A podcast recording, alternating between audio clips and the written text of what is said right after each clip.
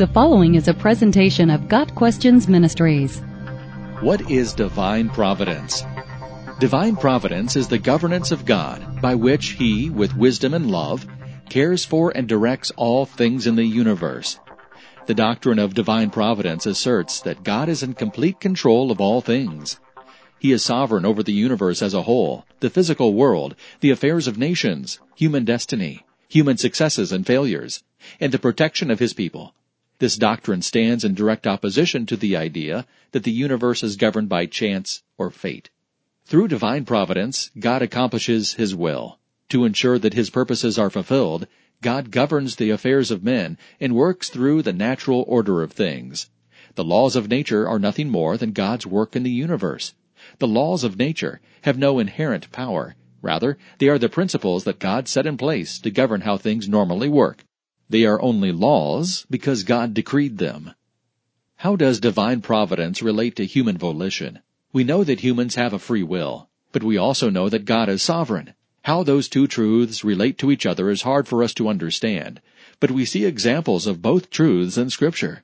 Saul of Tarsus was willfully persecuting the church, but all the while he was kicking against the goads of God's providence. Acts 26 verse 14. God hates sin and will judge sinners. God is not the author of sin. He does not tempt anyone to sin, and he does not condone sin. At the same time, God obviously allows a certain measure of sin. He must have a reason for allowing it temporarily, even though he hates it. An example of divine providence in scripture is found in the story of Joseph. God allowed Joseph's brothers to kidnap Joseph, sell him as a slave, and then lie to their father for years about his fate. This was wicked, and God was displeased. Yet, at the same time, all their sin worked toward a greater good. Joseph ended up in Egypt, where he was made the prime minister. Joseph used his position to sustain the people of a broad region during a seven-year famine, including his own family. If Joseph had not been in Egypt before the famine began, millions of people, including the Israelites, would have died. How did God get Joseph to Egypt? He providentially allowed his brothers the freedom to sin. God's divine providence is directly acknowledged in Genesis 50 verses 15 through 21.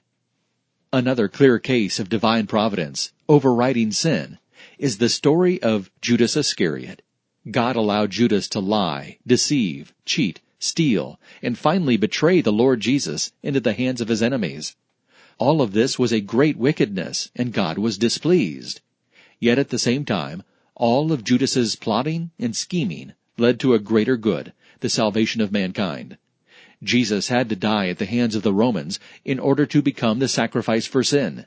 If Jesus had not been crucified, we would still be in our sins. How did God get Christ to the cross? He providentially allowed Judas the freedom to perform a series of wicked acts.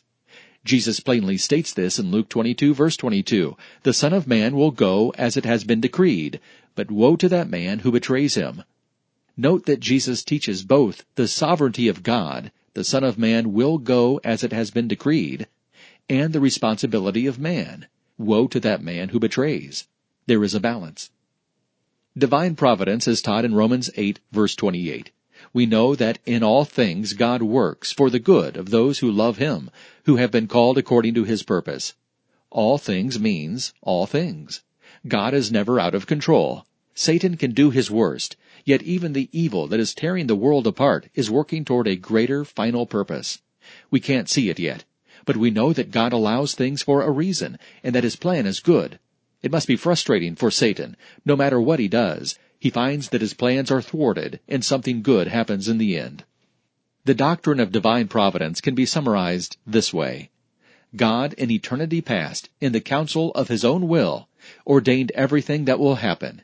Yet in no sense is God the author of sin, nor is human responsibility removed. The primary means by which God accomplishes his will is through secondary causes, for example, laws of nature and human choice. In other words, God usually works indirectly to accomplish His will. God also sometimes works directly to accomplish His will. These works are what we call miracles. A miracle is God's circumventing for a short period of time the natural order of things to accomplish His will. The blazing light that fell on Saul on the road to Damascus is an example of God's direct intervention. The frustrating of Paul's plans to go to Bithynia is an example of God's indirect guiding. Both are examples of divine providence at work. There are some who say that the concept of God directly or indirectly orchestrating all things destroys any possibility of free will. If God is in complete control, how can we be truly free in the decisions we make? In other words, for free will to be meaningful, there must be some things that lie outside of God's sovereign control. For example, the contingency of human choice. Let us assume, for the sake of argument, that this is true. What then? If God is not in complete control of all contingencies, then how could he guarantee our salvation? Paul says in Philippians 1 verse 6 that he who began a good work in you will carry it on to completion until the day of Christ Jesus. If God is not in control of all things, then this promise and all other divine promises is in doubt. If the future does not belong completely to God, we do not have complete security that our salvation will be made complete. Furthermore, if God is not in control of all things, then he is not sovereign. And if he is not sovereign, then he is not God. So the price of maintaining contingencies outside of God's control results in a belief that God is not really God. And if our free will can trump divine providence, then who ultimately is God? We are. That conclusion is unacceptable to anyone with a biblical worldview. Divine providence does not destroy our freedom.